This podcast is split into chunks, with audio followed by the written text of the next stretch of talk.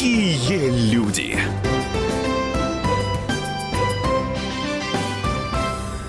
Добрый вечер, это прямой эфир радиостанции «Комсомольская правда», программа «Какие люди?». Меня зовут Александр Яковлев, я с удовольствием и почтением представляю нашего сегодняшнего гостя, а, известнейший журналист, медиа-менеджер, председатель Совета директоров издательского дома «Комсомольская правда» Владимир Мамонтов, гость нашего эфира сегодня. Владимир Константинович, добрый вечер, спасибо большое, что добрый пришли вечер, сегодня добрый вечер, очень гости. рад.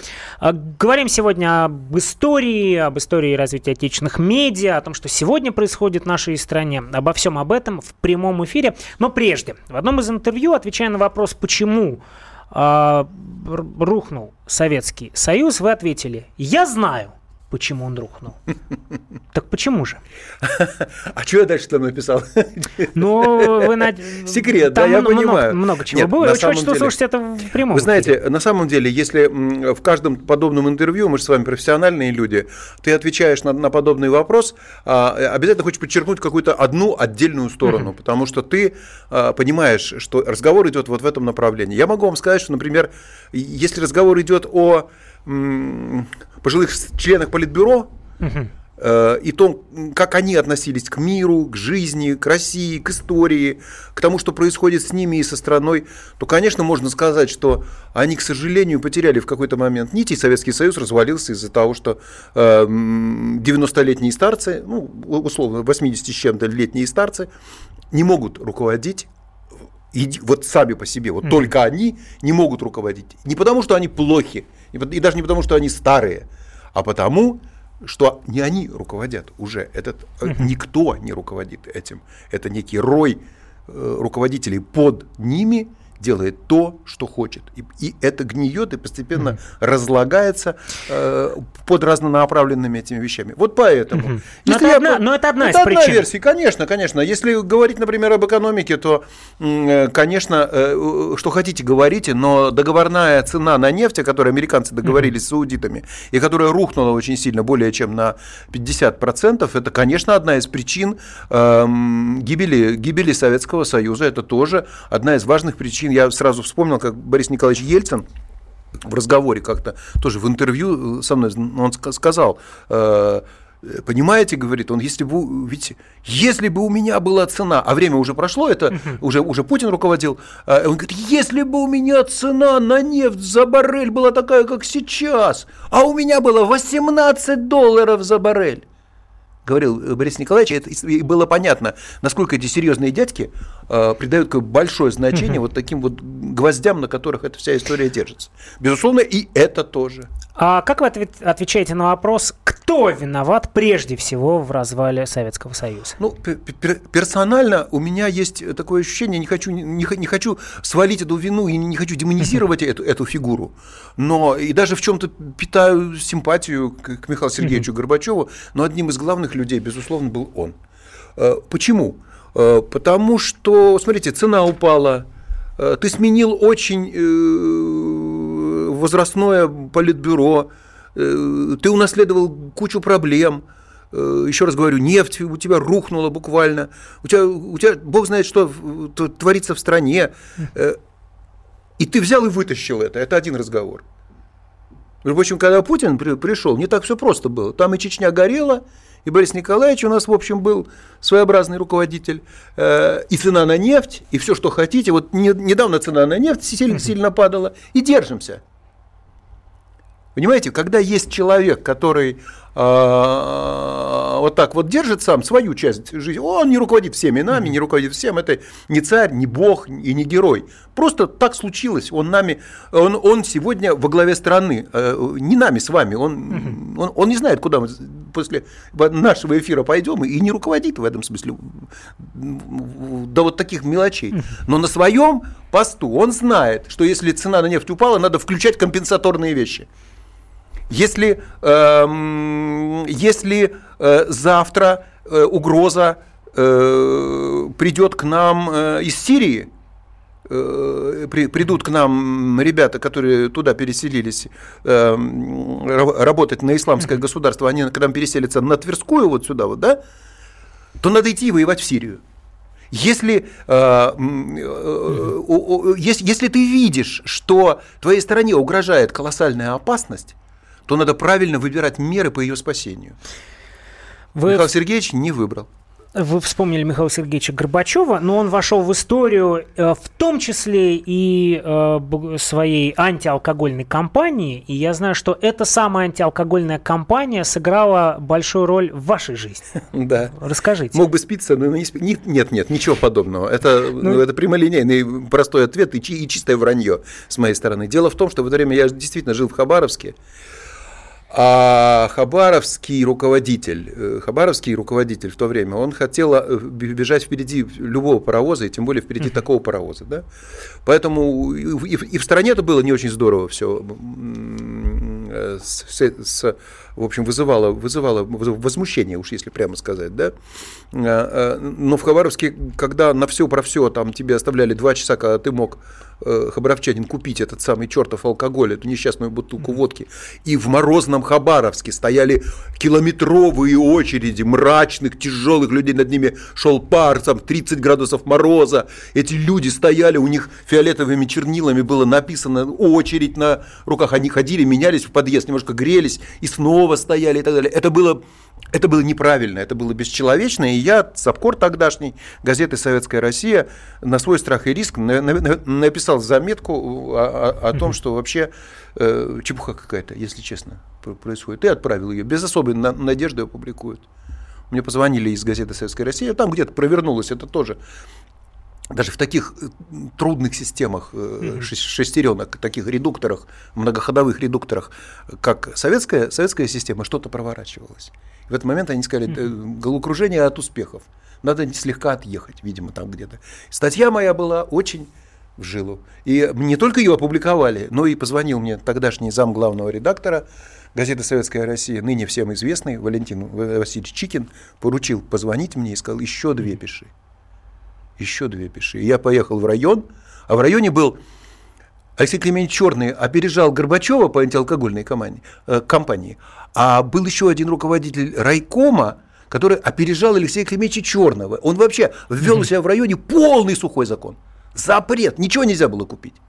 Я поехал, просто написал еще оттуда, а потом еще одну заметку в, цел, в, цел, в целом. И когда пришла пора, когда где-то там что-то вклю, стало вклю, вклю, включаться, и говорит, а слушайте, а вот нам надо, там же работал, работали лифты определенные социальные, говорит, ну, э, ну, слушайте, пора кого-нибудь нам из молодежи, из сапкоров двинуть куда-нибудь там. Слушай, а мама-то там, там сидит, не такой уж и молодой, но ну, хорошую заметку он написал, вот он там вовремя, слушай, молодец и так далее. И, и так постепенно, постепенно пошло какое-то движение, и к моменту перестройки я прибыл прибыл уже смотреться в Москву на пост в Москве. Ну и в какой-то момент вы оказались в «Комсомольской правде» в 90-м году. Да. А, в Советском Союзе ведь было две большие газеты. Ну, прежде всего. Хотя было много разных, но я бы отметил две. «Правда» и «Комсомольская правда». Вот правды сегодня де-факто нет на рынке. Да. Ну, это небольшое локальное издание коммунистической партии, если не ошибаюсь. Издательский дом «Комсомольская к своему правда». Стыду, к своему стыду, не знаю даже, как у них там дела, и да. Издательский дом «Комсомольская правда» номер один на рынке. И в интернете, и газеты, и вот радиостанция. Да. Почему? Ведь а, тогда стартовые возможности, ну, условно говоря, были одинаковые. Вы знаете, ну, давайте опять про роль личности в истории. Надо прямо сказать, что и тогда, и сейчас... Давайте здесь поставим многоточие, потому что я думаю, роль что многие заинтересовались. А, э, на самом интересном мы ставим многоточие. А, сегодня у нас в гостях Напомню, известнейший журналист, медиа-менеджер, председатель Совета директоров издательского дома «Комсомольская правда» Владимир Мамонтов. Это программа «Какие люди?». Мы поговорим о новейшей российской истории, об истории медиа и о карьере самого Владимира Константиновича. Э, обо всем об этом продолжим наш разговор через несколько минут в прямом эфире радиостанции «Комсомольская правда». Никуда не уходите. Какие люди!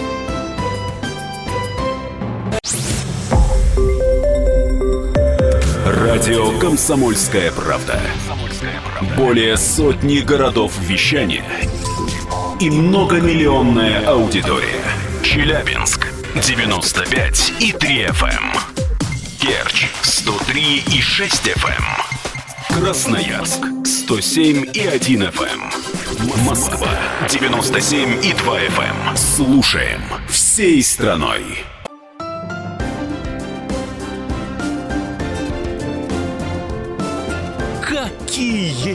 Какие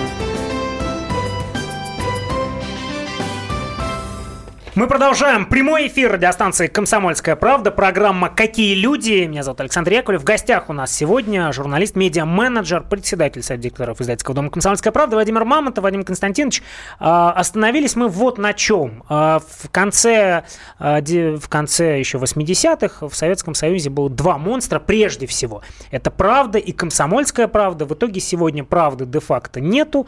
Ну, там какой-то, если я не ошибаюсь, печатный орган э, Коммунистической партии России Российской Федерации, э, малочитаемый. Э, Комсомольская правда, издательский дом номер один в нашей стране. Почему? И вы сказали о роли в личности в истории. Вот да. теперь поясните. Роль личности в истории. Вы знаете, конечно, комсомолка проделала в тот период, когда она э, проходила через этот слом большую, там, там история большая и не всегда приятная, чего уж говорить, там связанная с акционированием, с изменением собственника и так далее, и так далее. Это ни, ни, ничего благостного не было, но победила команда во главе с Сунгоркиным, вот роль личности в истории. Сунгоркин э, и его однополчане, люди, которые думали примерно так, как он, и понимали, что старая, старую систему невозможно сохранить. Даже если мы, мы, э, даже если мы или те, кто победит нас, найдут некоего спонсора, и этот спонсор будет поддерживать комсомольскую правду, вот ту самую, о которой вы говорите, она никогда больше не будет многомиллионной, столь многомиллионной, потому что исчезает государство, исчезают сами условия, при котором за две копеечки можно было купить э, э, эту, эту газету, и миллионы, десятки миллионов человек это делали и так далее. Этого ничего не будет, и не для всех это было понятно, а для нас было понятно. И то, что, то, что вот группа людей, которые в конечном счете долгое время и по сей день руководят и, и э, являются некой основой в комсомольской правде, было понятно, что да, будут будут совершенно иные основы, что, в, что какое-то место, совершенно новое место займут экономика, деньги, в комсомольской правде, что мы должны создать модель, которая выживет и так далее, и так далее. Поясните, то есть главный вопрос был, на что будет жить издание? Абсолютно правильно. Больше никакого... То есть это вопрос не политический, а экономический. Это очень сказать. связано. Дело в том, что уже никакого ВЛКСМ не было, ЦК ВЛКСМ не было, ЦК партии тоже не было. И, и партии-то уже, собственно говоря, той и, уже не было, и никогда ее теперь не будет в том виде, в котором mm-hmm. она существовала и была. А нам хотелось, чтобы газета сохранялась. Нам хотелось как-то сохранить эту газету. Другого пути, как начать зарабатывать деньги на это не было. Но как зарабатывать деньги? Это, это очень важный вопрос. Мы выбрали модель, не самую простую в свое время. Мы решили, что нам за это заплатит читатель. Следующий вопрос. А нафига читатель, который живет достаточно скудно, 90-е э, годы, это сложно для выживания – это даже сейчас, может быть, невозможно объяснить молодому поколению, насколько это было тяжело и психологически, когда рушилось все то, на чем ты жил, строилось все.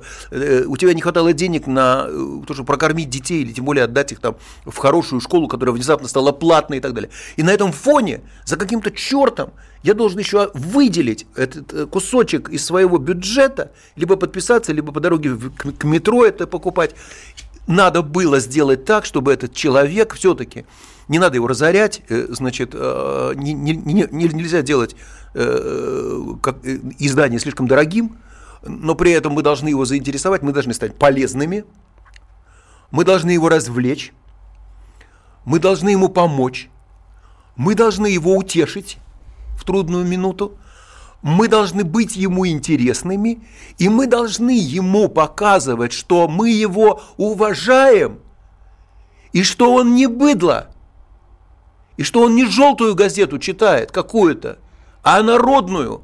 И он сам народ, и мы достойны этой газеты, а он достоин нас, и поэтому свои кровные сначала столько-то копеек, а потом и рублей – человек будет на это отдавать. Насколько я понимаю сейчас, в значительной, в значительной мере это происходит и сейчас. Это очень, это очень сложная алхимия которая иногда говорит, да, что вы э, желтую газету делать, там, газету, которую вы делаете, поставил там девчонку поголее, юбку повыше, значит, э, что-нибудь там скобрезность какую-то написал, да и ладно. Фигня это все, неправда это, глупость это. Это высокое искусство делать народную газету, которую покупают и у которой э, и сегодня есть только читатели. Приведу Черчилля в пример. Черчилль сказал однажды, умный был товарищ, он сказал, хотите знать правду? Читайте желтую газету. Поэтому между желтой и народной есть огромная разница, но кое-что из желтого нужно народной газете, а кое-что нужно газете, которая э, считает себя народной по-настоящему, она должна не, не только быть э, внизу с человеком, но она с ним должна быть и на, во, во время того, когда он совершает высокий полет свой. Он тоже не должен бросать газету, а газета не должна бросать его. А, в 90-е годы я совсем маленький буквально ребенок, но даже я помню, а, что была ведь колоссально популярна была антисоветчина, скажем так, что Советский Союз это, это однозначно плохо. Но ведь а, комсомольская правда осталась комсомольской, и остались ордена до сих пор. Угу. Почему? Знаете, ну, во-первых, э, э, опять... Этот вопрос как-то отдельно обсуждался? Да, конечно, этот вопрос, вопрос обсуждался, и, между прочим, была модель не только э, без орденов, но и без названия. Угу. Не буду сейчас говорить, как могло это дело все называться, страшно сказать, понимаете? Но ведь были люди тогда, которые сказали, да все это кончено мы вообще переходим в другое состояние агрегатное, да? Ну вы что, какие ордена? Это ордена, какой, какая комсо, комсомольская комсомол выручила нас за граница. Знаете, как выручила? Ну, помимо того, что мы стояли насмерть и сказали, нам нужен этот бренд, вы что, с ума сошли и так далее, и, и мы его отстояли в конечном итоге, но выручила за граница. Дело в том, что во многих умных э, случаях, когда, можно говорить, люди поступили умно, выбрали умное, умное решение, а, вовсе не меняли название тех или иных марок, в том числе и газетных, если менялось время и если менялась аудитория, да и, и контент, который какой-нибудь Christian Science Monitor Господи, какой монитор христианской науки? Э, это, это название из глубокого прошлого. Насколько в нем силы и обаяния. И на этом, это, это издание довольно долго еще держалось на этом. И точно так же происходит с комсомольской правдой. Вымывается вот это, вымывается подлинное значение – Остается только тот факт, что вот этот друг, которого зовут Комсомольская правда, могли, мы его можем звать Вася, он, может, он, он мог быть как угодно по-другому назван, у него должно, могло быть очень сложное имя или э, наоборот очень простое, но это не важно, он с тобой прожил жизнь. Он с тобой идет по жизни, его так называют. Слушай, так это же комсомол, это вот Советский Союз, это там дела. Да мне не важно. Мне уже сегодня это не важно. Я понимаю, что есть вещи гораздо более ценные, гораздо более важные, чем э, вот эти вот эти такие походя брошенные оценочки. Совок, не совок и так далее. Слушайте, я очень люблю Советский Союз, я обожаю, обожаю плохое слово, но тем не менее. Э, мне очень нравится э, Советский Союз, и я всегда люблю сравнивать разные, разные Советские Союзы с другими временами, похожими в других странах. Понимаете, мы жили несколько замкнуто, и нам казалось, что вот эти отношения человеческие, эти вещи, эти книги, эти фильмы, эти подходы в искусстве, в жизни и так далее, даже эти дома, эти э, приемы в строительстве и так далее, это какое-то наше великое советское открытие, оно же совок. Господи, смотришь э, какого-нибудь Пьера Паоло Пазолини «Акатоне», послевоенная Италия – и перед тобой, в общем, вырисовывается э, что-то что-то абсолютное, какое-то, прощайте, голуби, абсолютно друг мой Колька, только, может быть, более, более жесткое, более тамошнее, более итальянское, более позолиневское, разумеется, да? Но что-то в этом есть общее, вот это выращивание из руин после войны, вот эта бедность, вот это, вот это э, криминальные какие-то вещи, которые э, неизбежно возникают, когда страна проходит через такие испытания и так далее. Героизм, наоборот, разочарование и так далее. И ты понимаешь, что это тебе глупости разные говорят, когда тебе говорят, что твоя страна, в которой ты родился, которая является твоей родиной, которую ты не должен не забывать, не вычеркивать, не бросать, она какая-то отдельная, это какой-то тупиковый путь развития, это тебя тут обманули, это тебя ну, ничего подобного. Сила Советского Союза заключается ровно в том, что, во-первых, он был очень похож на многие другие страны, по большому счету, по внутреннему, по человеческому, по отношению к миру и к жизни, на самом деле, это раз. А во-вторых, он был, конечно, абсолютно индивидуальная история, абсолютно индивидуальная цивилизационная единица.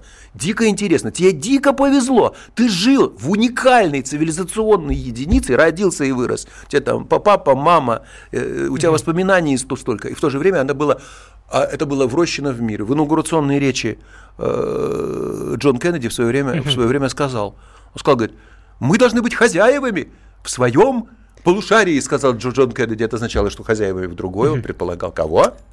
Владимир Мамонтов, гость нашего эфира сегодня. Мы продолжим наш разговор через несколько минут. Не переключайтесь.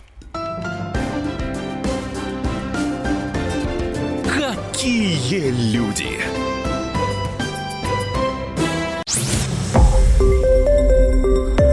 Радио «Комсомольская правда».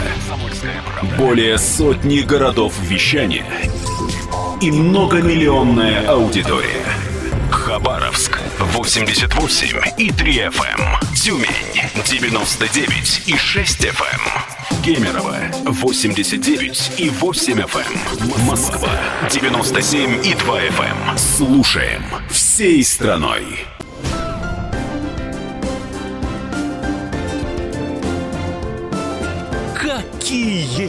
Какие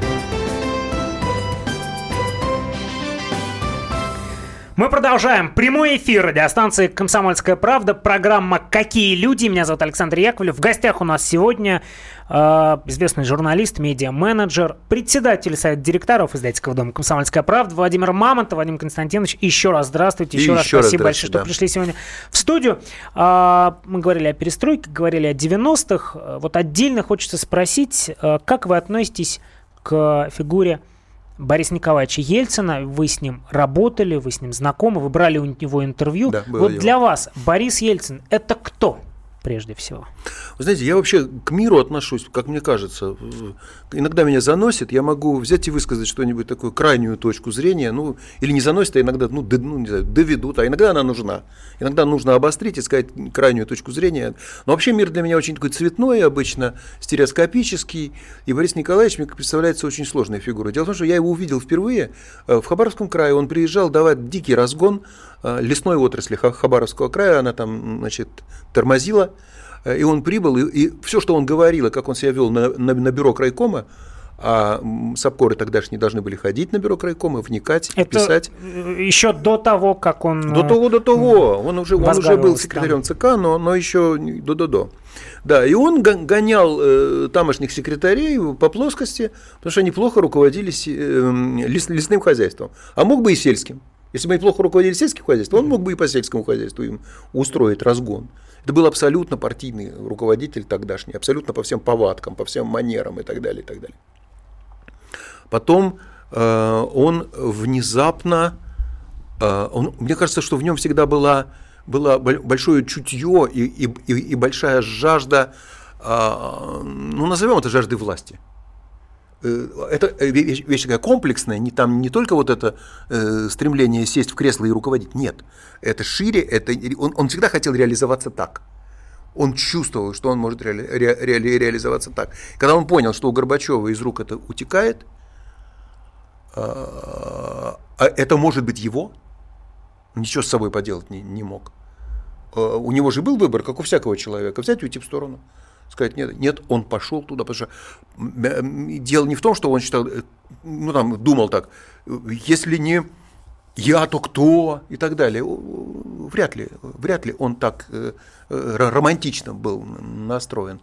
Но тот факт, что он был весь и предыдущим советским опытом, вообще человеческим опытом, внутренним, каким-то вот мужицким каким-то таким вот этим, вот этим вот таким э, здоровый был э, на самом деле, и, и все вот, и- это все в нем говорило, иди и делай. Но пил. Ну, беда. Если бы он был, если бы не это несчастье, то, может быть, э, человеческое несчастье, это правда несчастье? Если бы не это человеческое несчастье, может быть, много было бы иначе. А, он не умел быть, э, он не умел быть э, иногда вот эта вот история о власти у него переклинивала, и он мог не видеть каких-то очень важных вещей. А, он мог обращать внимание на какие-то мелочи и, и, и методом аппаратной, аппаратной подвижки что-то подкрутить, подвинтить и исправить. А, но это не всегда работало. Это э, нужна другая системная, системная работа, которую, силу которую он понимал, но по тем или иным причинам не мог, не мог иногда провести в жизнь.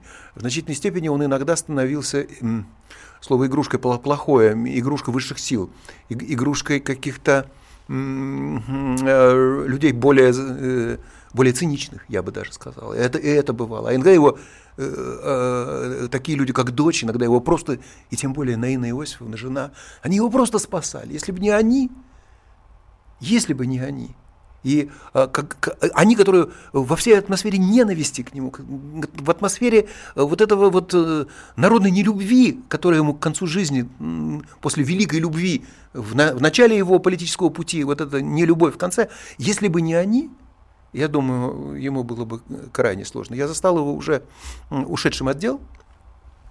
А, это был цветущий старикан, который первое, что поинтересовался, чем кормила ли Наина, ты кормила его пирожками.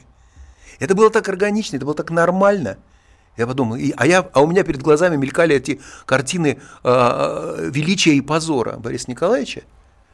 Это было накануне его юбилея. Э, и я думал, я, я не мог включить какую-то одну скорость и сказать, передо мной там тот-то, тот-то, тот или наоборот, это, это великий человек, или наоборот, это человек, там, преступник, как его тут называли, банду Ельцина под суд. Я не могу так сказать. Я просто, прикидывая, я представляю весь масштаб, масштаб, который на него свалился, масштаб, который ну, ну, ну, нужно было вытащить. И я всегда думаю, вот, э, вот его критики, э, да, хорошо им со стороны, хорошо им теперь, из сегодняшнего дня. И, да, и даже из тогдашнего. И даже из тогдашнего дня. А, они бы как? Они бы вытянули? Они, они, они бы смогли? Там были прямые ошибки, конечно. Он, кстати, их сам признавал. Он говорил, он, он говорил э, про Черномырдина, скажем, знаменитая его фраза. Он говорил, Черномырдин меня всегда поддерживал, а я его сдал. Это, это горькая очень такая серьезная фраза. Он боялся как конкурента и как, и как м, человека очень э, мощного, он боялся Примакова, например. И э, много там чего-то такого сложного, политического и так далее и тому подобное. Но в, в моей лично голове, я ходил его хоронить, я ходил, когда открывали памятник ему, в моей личной голове он, он такой противоречивый. Эрс неизвестный изваял Хрущева в два цвета. Я не знаю, сколько цветов надо изваять э, Борис Николаевич, чтобы было на него реального похоже. Но это задача для масштаба Эрнста неизвестного, а то и покруче, может, Родена принято считать, что вы, вы были медианачальником и в 90-е, и в нулевые, и сейчас. Ну, в 90-е а, был маленьким медианачальником. Но тем не таким, менее. Да. А, принято считать, что вот тогда-то да. была свобода слова, а потом свободы слова не стало. Вот как вы относитесь к подобным утверждениям? Ой, лицемерие, если не вранье. Я недавно прочитал э, потрясающую, на мой взгляд, классную книжку Андрея Норкина от НТВ до НТВ Ничего не хочу сказать о коллегах, э, потому что э, они тоже находились и в великой, и в сложной, и в трудной ситуации там всяк. Но э, уж чего там точно не было в 90-е годы, так это вот этой чистой, беспримесной свободы, слова и так далее. В значительной степени одна несвобода советская. Там, конечно, была определенная и серьезная несвобода. Система ограничений была очень серьезно разработана, такая охранительная. В Советском. Союзе? Конечно, да, охранительная работа. Слушайте, но то, что пришло взамен, причем а, была выстроена такая система, которая внешне выглядела такая действительно, вот ты можешь сказать все, что угодно. Почему нет? Говори, свобода. Знаешь, ты говоришь, слушай, а по-моему, олигарх Пупкин, негодяй, сволочь, и, по-моему, он нас грабит. Ты что, дурак, что ли? Не, олигарх Пупкин, на, на, наш, наш хозяин. Так я не могу это сказать? Нет. А где свобода тогда?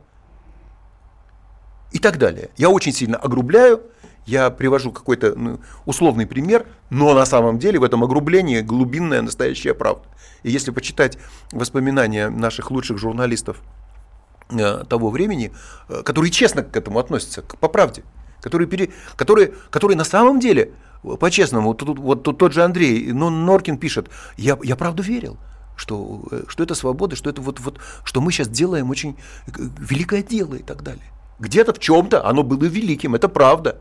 И нас, э, их и нас помнят э, наши одногодки как интересных людей, которые делали чрезвычайно важные интересные вещи. И слава богу, и спасибо им, им, им за это. Но правда жизни состоит и в том, что многие из нас, глядя в прошлое, если они будут честны, они будут говорить так, как я.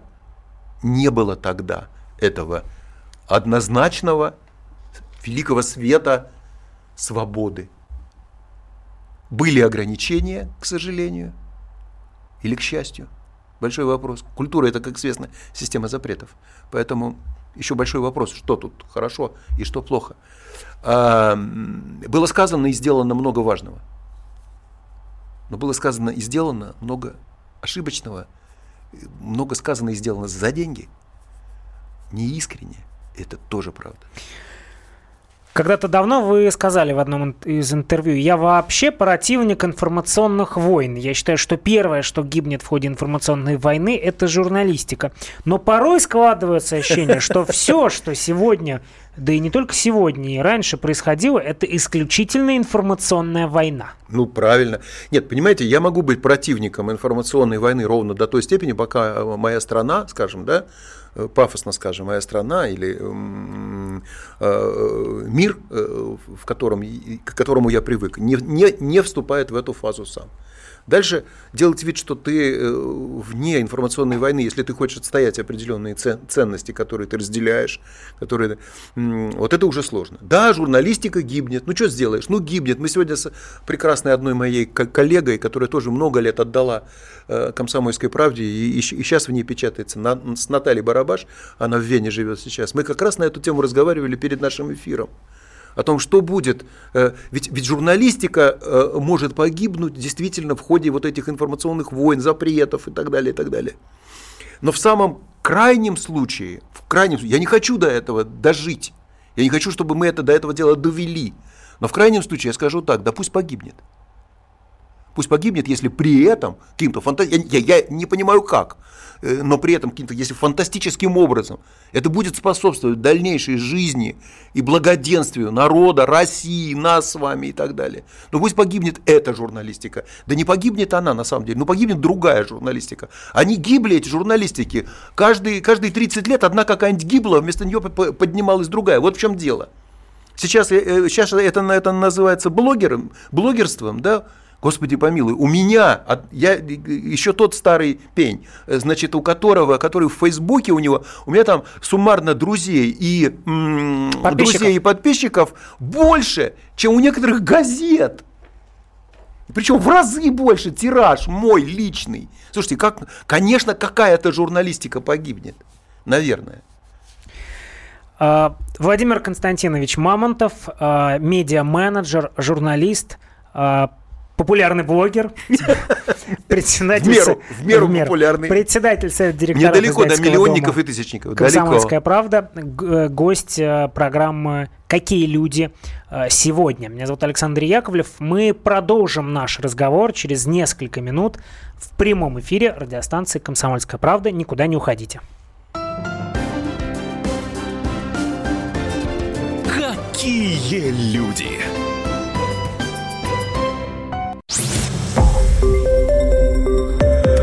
Радио «Комсомольская правда». Более сотни городов вещания и многомиллионная аудитория. Ставрополь 105 и 7 FM. Эм.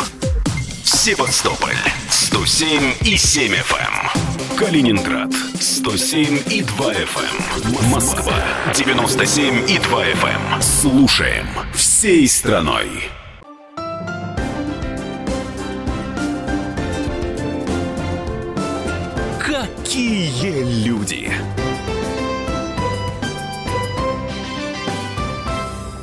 Мы продолжаем прямой эфир радиостанции «Комсомольская правда». Программа «Какие люди?». Меня зовут Александр Яковлев. В гостях у нас сегодня Владимир Мамонтов, председатель директоров издательского дома «Комсомольская правда», известный журналист, медиа-менеджер.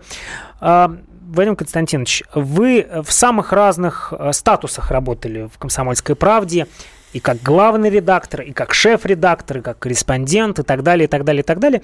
Вот какой проект, может быть, какая статья, статья публикация э, запомнилась вам более всего? Вот чем вы гордитесь? Вы знаете, ну надо же правду говорить, да? Вот пока вы говорили, у меня мгновенно всплыла там одна публикация. Но следующей мыслью у меня пришла ко мне более, более верная мысль. Я сначала скажу вторую, а потом скажу, скажу первую. Она, она забавная и о многом говорит. Первое – это проект «Толстушка», безусловно. Э, я не могу ничего тут поделать, это наше совместное детище. Не то, что не могу ничего поделать, я не могу не сказать ничего другого.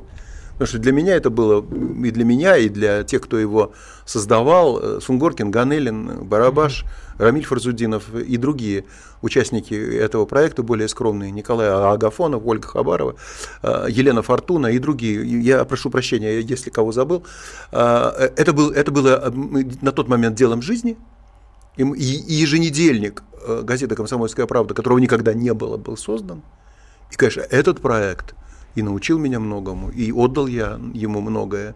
Э, это была такая настоящая, настоящая от души такая работа по полной программе все годы, пока мне доводилось это, это, это делать. А, а, когда вы сказали, что самое памятное, знаете, одним из самых памятных историй было, мы взяли однажды в той, в той же толстушке и затеяли историю о том, как разоблачить или не разоблачить. А, тогда была модная история о том, что какие-то инопланетяне оставляли круги на полях. И мы сделали круги тайно. Потом летали а какой над год? ними. Какой это год? Я не помню, какой это год. Но вот мы сделали круги, э, потом над ними летали. Андрей Павлов, корреспондент комсомолки, летал над ними на, на дельтаплане. Потом мы пригласили уфологов, и они подтвердили по микробиологическим данным, они подтвердили, что все это действительно так, и тут это явно инопланетный разум виднеется в дыре в этой. А дыра эта возникла из-за того, что мы туда вбили кол деревянный, и трактором вот так на веревке выкашивали с тем, чтобы ровный был круг. И, и, в общем, это история.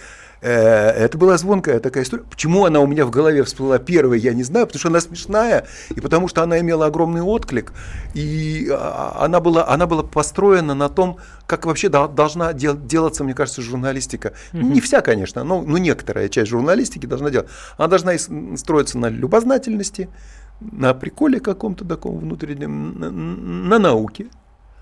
Э, на умении летать на дельтаплане над чем-нибудь сверху. Сейчас, Это сейчас квадрокоптер. Сейчас можно да, на квадрокоптере. Да. А тогда да. надел шлем Андрей, он такой здоровый парень, я не знаю, работает он сейчас в комсомолке или нет, он, наверное, сотрудничает иногда. Он здоровый парень, надел шлем, завел, полетел, снял это камерой, э, не то, что вот такой вот камера, другой камера в руках у него была.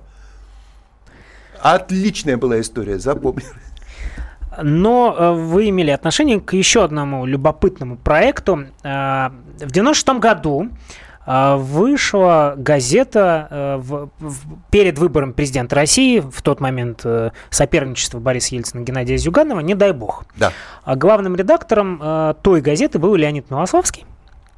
В 2012 году главным редактором этой газеты, исчезающие, периодически да, появляющиеся газеты, да. Э, стали, стал Владимир Мамонтов. Да, было дело. Что это за история? Это история, знаете, дело в том, что когда э, меня туда позвали, э, это все уже было подготовлено и называлось.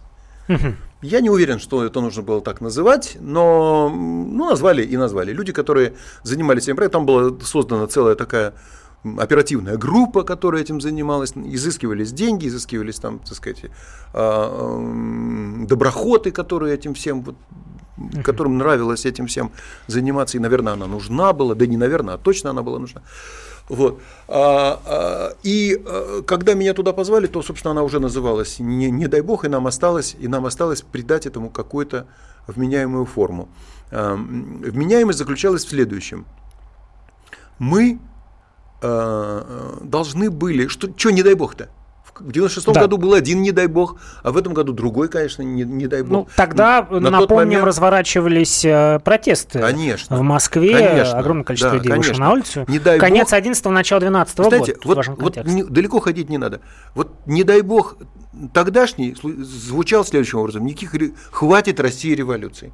Поэтому мы на этот проект подтянули всех – от э, Андрея Фурсова, которого, значит, историка, которого два раза спрашивать не надо, эм, кто виноват в революции в России, и, так сказать, рассказывать, до э, Алексея Алексеевича Венедиктова, который тоже, между прочим, давал интервью газете «Не дай бог» и рассказывал, почему он, скрипя зубами, но все равно проголосует за Путина.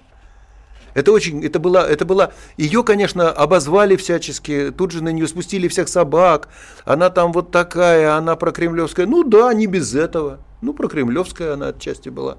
Она была про человеческое. Она была про то, чтобы не допустить с дуру чтобы какие-нибудь люди безответственные и не очень умные, кстати говоря, и не такие уж, и точно не сильно заботящиеся о нашей родине, внезапно взяли и каким-то волшебным макаром победили, как уже это однажды было, и не однажды, в, России, потом просыпались, а, а, а над нами какие-то странные знамена реют, и люди сидят э, в зимних дворцах. Вот этого не надо, вот это не дай бог. Абсолютно такая сознательная, сознательная история. Иногда провокативная, нам самим нравилось. Мы делали, э, значит, мы, мы пригласили Катю за штопик, мы пригласили, э, значит, э, туда э,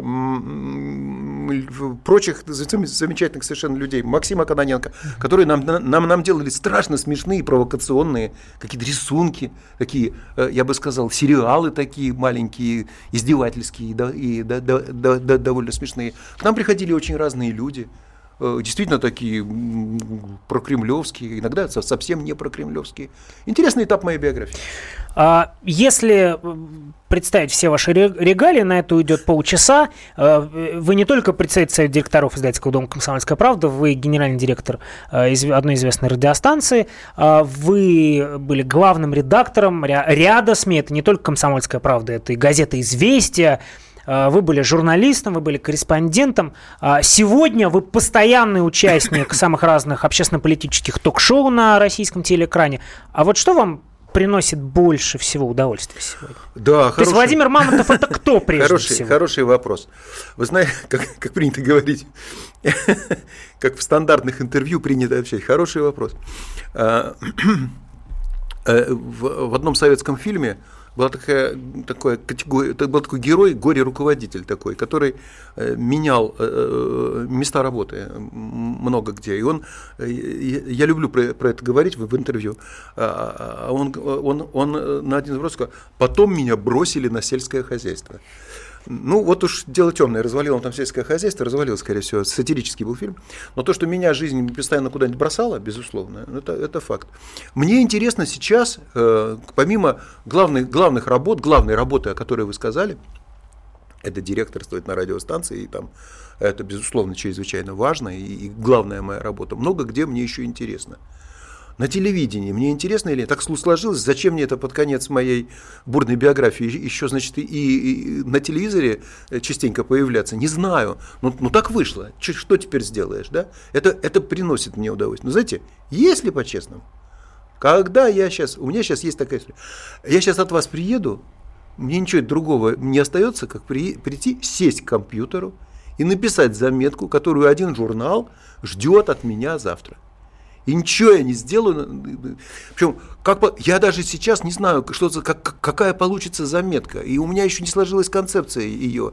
Но вы знаете, я, я приду, сяду, напишу, открою программку эту, да, Pages на маке. Напишу Владимир Мамонтов, условный заголовок. Напишу первые три строчки. И пойдет. И пойдет. Идет, когда ты начнешь. Вот ты ходишь, ты думаешь, боже, я не знаю как. Это кайф. У нас остается минута. Вы как-то сказали, у меня правда все хорошо, базово, в фундаменте. Вообще, так не надо, конечно, говорить. Выглядишь дурачком. Вот, ну, честное слово, у него все хорошо всегда, да? Но базово, в фундаменте у меня позитивное отношение к людям, к Москве, к стране, к погоде, к вам, к родной комсомольской правде, к людям, девушкам и, и прочим замечательным детям, которых я люблю. Ну, позитивно я отношусь к этому. К жизни. Спасибо большое за этот разговор. Владимир Мамонтов, гость нашего эфира. Сегодня известный журналист, медиа-менеджер, председатель Совета директоров издательского дома «Комсомольская правда». Благодарю вас. Э, это была программа Спасибо «Какие». Вам. Это была программа «Какие люди». Меня зовут Александр Яковлев. До свидания. Всего хорошего. Какие люди!